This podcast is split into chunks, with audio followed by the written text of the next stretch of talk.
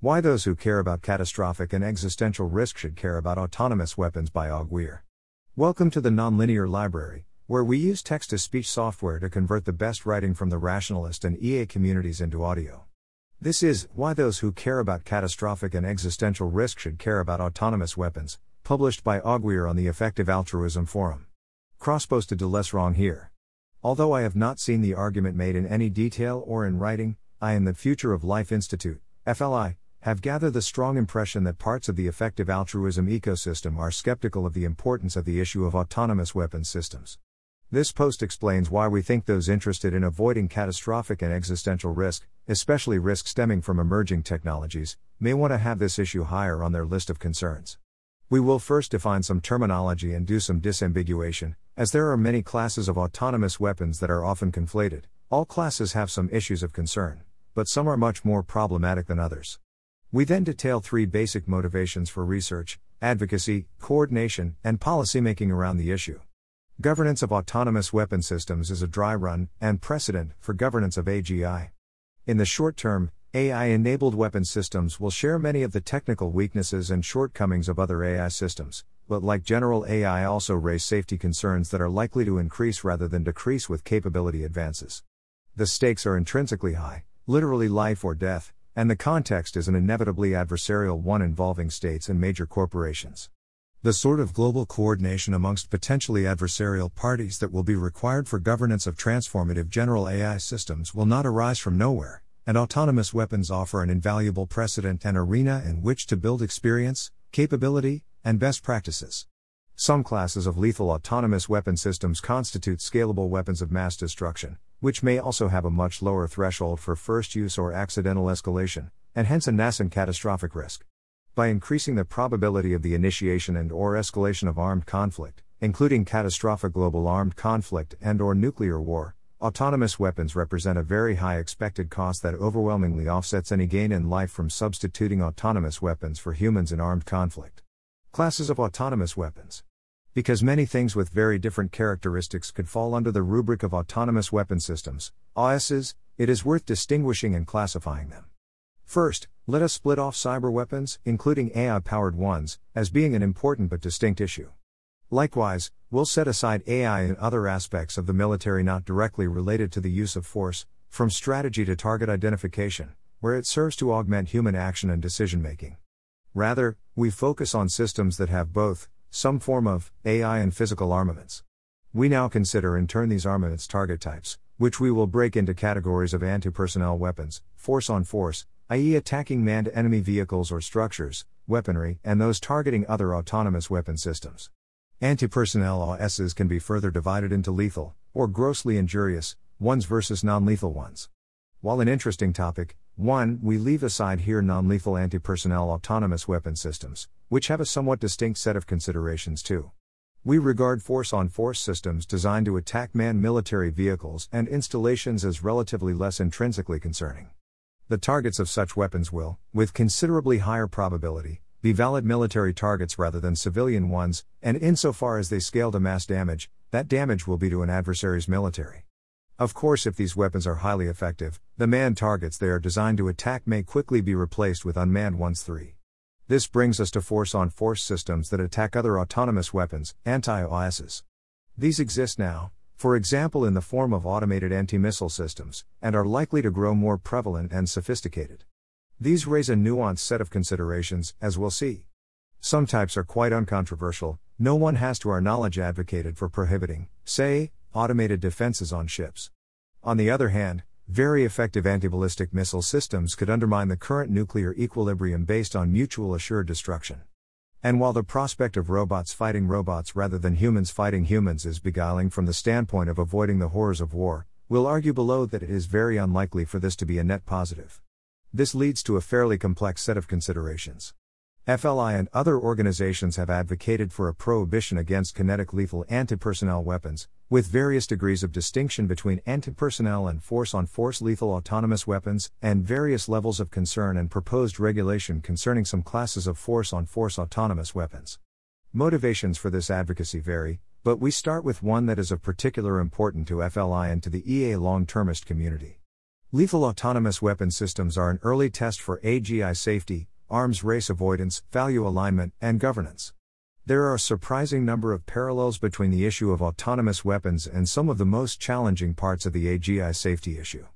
These parallels include In both cases, a race condition is both natural and dangerous. Military involvement is possible in AGI and inevitable for AWSs. Involvement by national governments is likely in AGI and inevitable for AWSs. Secrecy and information hazards are likely in both. Major ethical responsibility concerns exist for both, perhaps more explicitly in AWSs. In both cases, unpredictability and loss of control are key issues. In both cases, early versions are potentially dangerous because of their incompetence, later versions are dangerous because of their competence. The danger of arms races has long been recognized as a potentially existential threat in terms of AGI, if companies or countries worry that being second to realize a technology could be catastrophic for their corporate or national interest, then safety, and essentially all other, considerations will tend to fall to the wayside. When applied to autonomous weapons, arms race is literal rather than metaphorical, but similar considerations apply. The general problem with arms races is that they are very easy to lose, but very difficult to win. You lose if you fail to compete, but you also lose if the competition leads to a situation dramatically increasing the risk to both parties, or to huge adverse side effects, and this appears likely to be the case in autonomous weapons and AGI, just as it was in nuclear weapons for, unfortunately, the current international and national security context includes multiple parties fomenting a great powers rivalry between the US and China that is feeding an arms race narrative in AI in general, including in the military and potentially extending to AGI. Managing to avoid an arms race in autonomous weapons, via multi stakeholder international agreement and other means, would set a very powerful precedent for avoiding one more generally.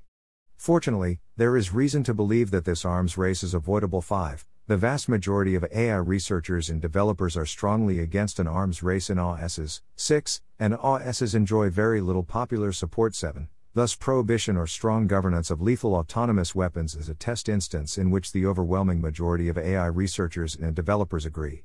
This presents an opportunity to draw at least some line, in a globally coordinated way, between what is and is not acceptable in delegating decisions, actions, and responsibility to AI. And doing so would set a precedent for avoiding a race by recognizing that even each participant's interests are better served by at least some coordination and cooperation.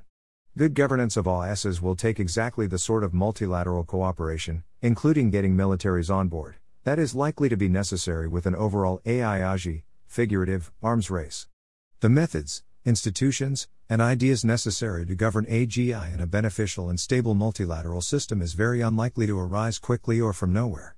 It might arise steadily from growth of current AI governance institutions such as the OECD, international standards bodies, regulatory frameworks such as that developing in the EU, etc. But these institutions tend to explicitly and deliberately exclude discussion of military issues so as to make reaching agreements easier.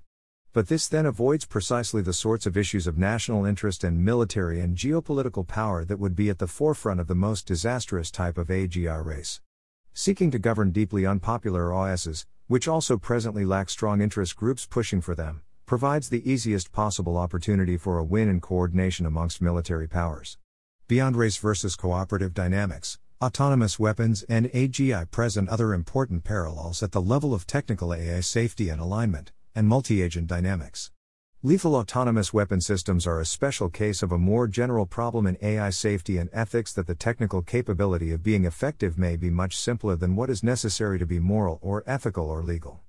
Indeed, the gap between making an autonomous weapon that is effective, successfully kills enemies, and one that is moral, in the sense of, at minimum, being able to act in accord with international law, may be larger than in any other AI application. The stakes are so high, and the situation so complex, that the problem may well be AGI complete 8. In the short term, then, there are complex moral questions. In particular, who is responsible for the decisions made by an AI system when the moral responsibility cannot lie with the system? If an AI system is programmed to obey the law of war but then fails, who is at fault?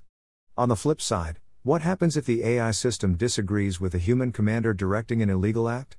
Even a weapon that is very effective at obeying such rules is unlikely to be programmed to be able to disobey a direct order from its user. If such insubordination is possible, it raises the risk of incorrigible and intransigent intelligent weapons systems, but if not, it removes an existing barrier to unconscionable military acts. While these concerns are not foremost from the perspective of overall expected utility, for these and other reasons, we believe that delegating the decision to take a human life to machine systems is a deep moral error, and doing so in the military sets a terrible precedent. Things get even more complex when multiple cooperative and adversarial systems are involved. As argued below, the unpredictability and adaptability of AWSs is an issue that will increase with better AI rather than decrease. And when many such agents interact, emergent effects are likely that are even less predictable in advance. This corresponds closely to the control problem in AI in general, and indicates a quite pernicious problem of AI systems leaving humans unable to predict what they will do, or effectively intervene if what they do runs counter to the wishes of human overseers. In advanced AI in general, one of the most dangerous dynamics is the unwarranted belief of AI developers, users, and funders that AI will, like most engineered technologies, by default do what we want it to do.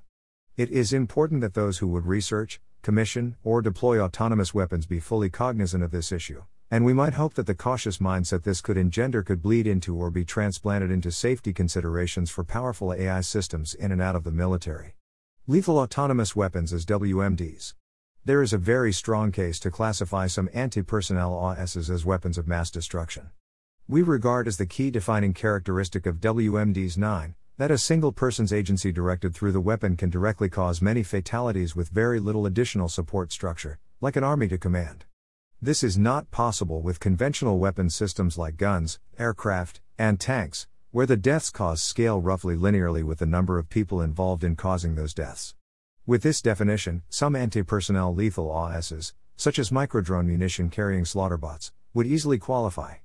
These weapons are essentially microdrone plus bullet plus smartphone components, and with near future technology and efficiency of scale, slaughterbots could plausibly be as inexpensive as $100 each to manufacture en masse.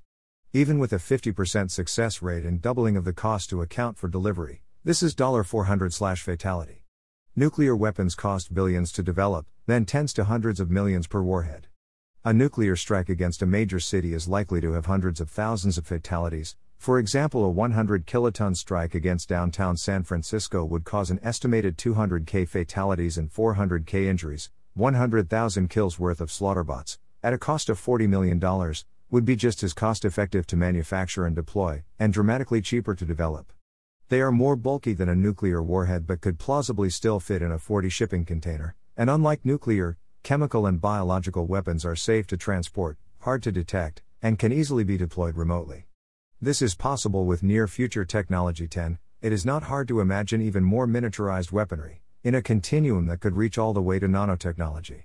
And unlike, to first approximation, for nuclear weapons, effectiveness and cost efficiency are likely to significantly increase with technological improvement 11. Thus, if even a fraction of the resources that have been put into nuclear weapons were put into anti personnel lethal AWSs, they could potentially become as large of a threat. Consider that it took less than 20 years from the 1945 Trinity test until the Cuban Missile Crisis that almost led to a global catastrophe, and that a determined but relatively minor program by a major military could likely develop a slaughterbot type WMD within a handful of years. One crucial difference between AWs and other WMDs is that the former's ability to discriminate among potential targets is much better, and this capability should increase with time. A second is that autonomous WMD would, unlike other WMDs, leave the targeted territory relatively undamaged and quickly inhabitable. In certain ways, these are major advantages. A somewhat more responsible actor could use this capability to target only military personnel insofar as they are distinguishable, or target only the leadership structure of some rogue organization, without harming civilians or other bystanders. Even if such distinctions are difficult, such weapons could relatively easily never target children, the wounded, etc., and a military victory would not necessarily be accompanied by the physical destruction of an adversary's infrastructure and economy. The unfortunate flip side of these differences, however, is that anti personnel lethal AWSs are much more likely to be used. In terms of bad actors, along with the advantages of being safe to transport and hard to detect, the ability to selectively attack particular types of people who have been identified as worthy of killing will help assuage the moral qualms that might otherwise discourage mass killing. Particular ethnic groups, languages, uniforms, clothing, or individual identities, culled from the internet and matched using facial recognition, could all provide a basis for targeting and rationalization. And scalable destruction of physical assets would make autonomous WMDs far more strategically effective for seizing territory. Autonomous WMDs would pose all of the same sorts of threats that other ones do 12 from acts of terror to geopolitical destabilization to catastrophic conflict between major powers. Tens of billions of USD are spent by the US and other states to prevent terrorist actions using WMDs and to prevent the wrong states from acquiring them. And recall that a primary, claimed, reason for the Iraq War, at trillions of USD in total cost, was its, claimed, possession of WMDs. It thus seems foolish in the extreme to allow, let alone implicitly encourage, the development of a new class of WMDs that could proliferate much more easily than nuclear weapons.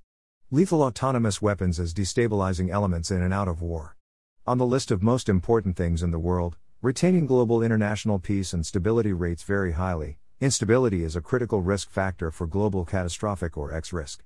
Even nuclear weapons, probably the greatest current catastrophic risk, are arguably stabilizing against large scale war.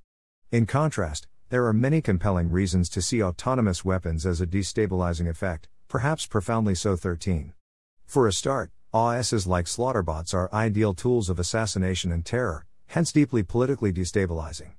The usual obstacles to one individual killing another technical difficulty, fear of being caught, physical risk during execution, and innate moral aversion are all lowered or eliminated using a programmable autonomous weapon. All else being equal, if lethal AWSs proliferate, this will make both political assassinations and acts of terror inevitably more possible, and dramatically so if the current rate is limited by any of the above obstacles. Our socio political systems react very strongly to both types of violence, and the consequences are unpredictable but could be very large scale. Tallying up the economic cost of the largest terror attacks to date, those on September 11 surely reaches into trillions of dollar USD, with an accompanying social cost of surveillance, global conflict, and so on. Second, like drone warfare, lethal's AWSs are likely to further, and more widely, lower the threshold of state violence toward other states. The US, for one, has shown little reluctance to strike targets of interest in certain other countries, and lethal AWSs could diminish the reluctance even more by lowering the level of collateral damage 14. This type of action might spread to other countries that currently lack the US's technical ability to accomplish such strikes. Lethal, or non lethal, AWSs could also increase states' ability to perpetrate violence against its own citizens. Whether this increases or decreases stability of those states, seems, however, unclear. Third, AWSs of all types threaten to upset the status quo of military power. The advantage of major military powers rests on decades of technological advantage coupled with vast levels of spending on training and equipment. A significant part of this investment and advantage would be nullified by a new class of weapon that evolves on software rather than hardware timescale. Moreover, even if the current capability ranking of military powers were preserved, for a weapon that strongly favors offense, as some have argued for anti personnel AWSs, there may be no plausible technical advantage that suffices 15. Dash indeed, this is a key reason that major military powers are so concerned about nuclear proliferation.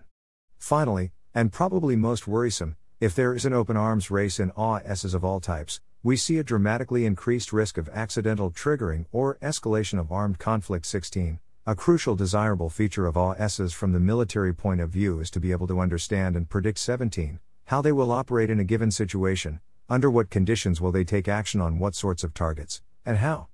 This is a very difficult technical problem because, given the variety of situations in which an AWS might be placed, it could easily fall outside the context of its training data.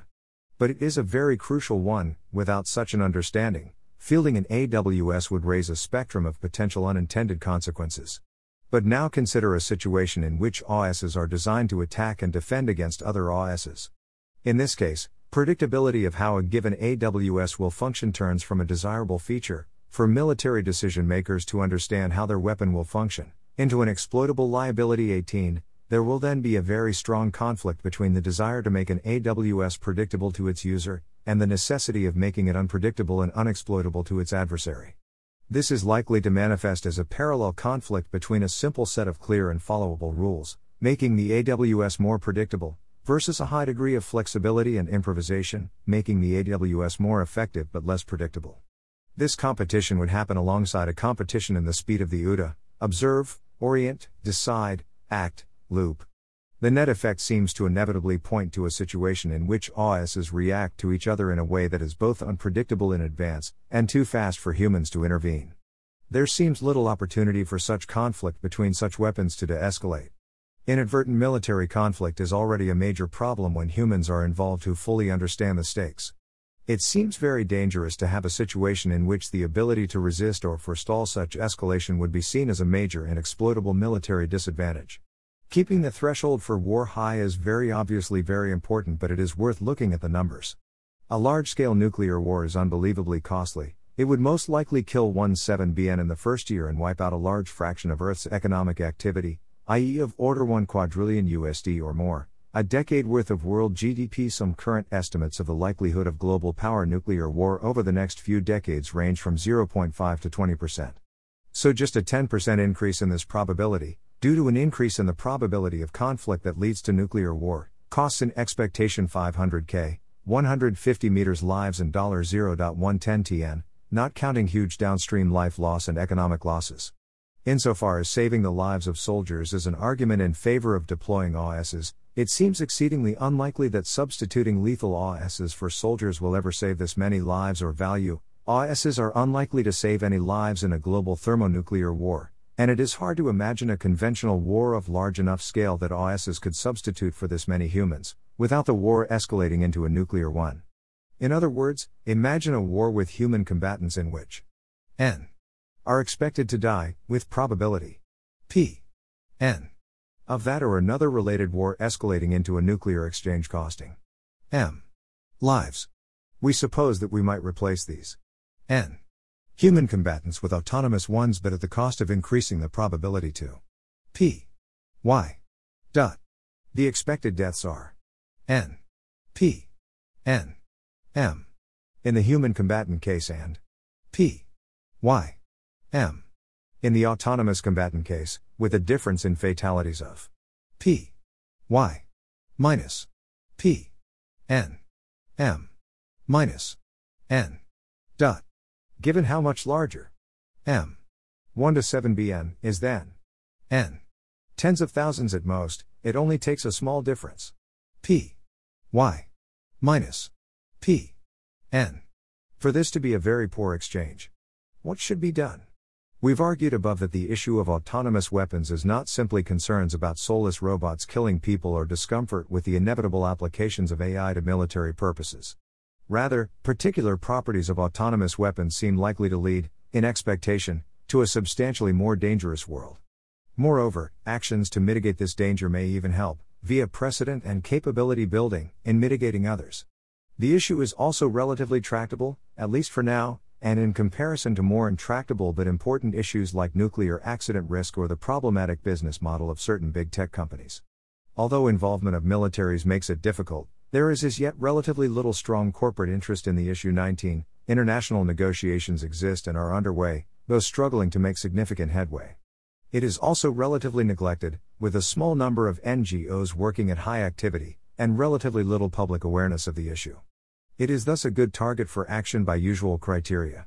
Arguments against being concerned with autonomous weapons appear to fall into three general classes. 20. The first is that autonomous weapons are a net good.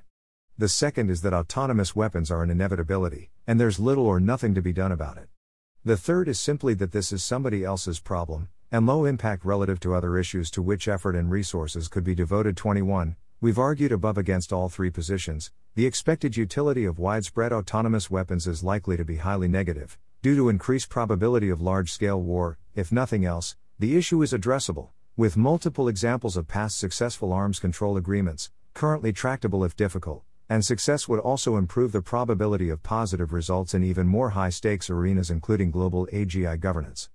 If the issue of autonomous weapons is important, tractable, and neglected, it is worth asking what success would look like.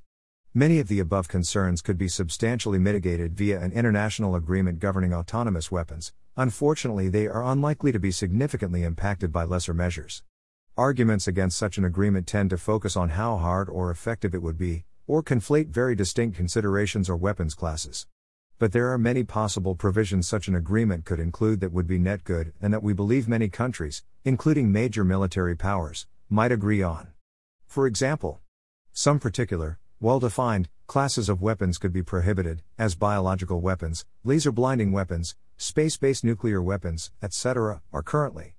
Weapons with high potential for abuse and relatively little real military advantage to major powers, like slaughterbots, should be first in line. Automated primarily defensive weaponry targeting missiles or other unmanned objects, or non injurious AWSs, very probably should not be prohibited in general. The gray area in the middle should be worked out in multilateral negotiation. For whatever is not prohibited, there could be agreements, supplemented by internal regulations, regarding proliferation, tracking, attribution, human control, etc., to AWSs. For some example, see this roadmapping exercise, which emerged as a sketch of consensus recommendations from a meeting between technical experts with a very wide range of views on autonomous weapons. Highlighting the risks of autonomous weapons may also encourage militaries to invest substantially in effective defensive technologies, especially those that are non-AI and or that are purely defensive rather than force on force against lethal autonomous weapons, including the prohibited varieties. This could lead to an imperfect but far less problematic than our current trajectory scenario in which anti-personnel AWSs are generally prohibited, yet defended against and other AWSs are either prohibited or governed by a strong set of agreements aimed at maintaining a stable détente in terms of AI weapons. FLI has advanced the view, widely shared in the AI research community, that the world will be very ill served by an arms race and unfettered buildup in autonomous weaponry. Our confidence in this is quite high. We have further argued here that the stakes are significantly greater than many have appreciated, which has motivated both FLI's advocacy in this area as well as this posting. Less clear is how much and what can be done about the dynamics driving us in that direction. We welcome feedback both regarding the arguments put forth in this piece, and more generally about what actions can be taken to best mitigate the long term risks that autonomous weapons may pose. I thank FLI staff and especially Jared Brown and Emilia Javorsky for helpful feedback and notes on this piece. Thanks for listening. To help us out with the Nonlinear Library or to learn more, please visit nonlinear.org.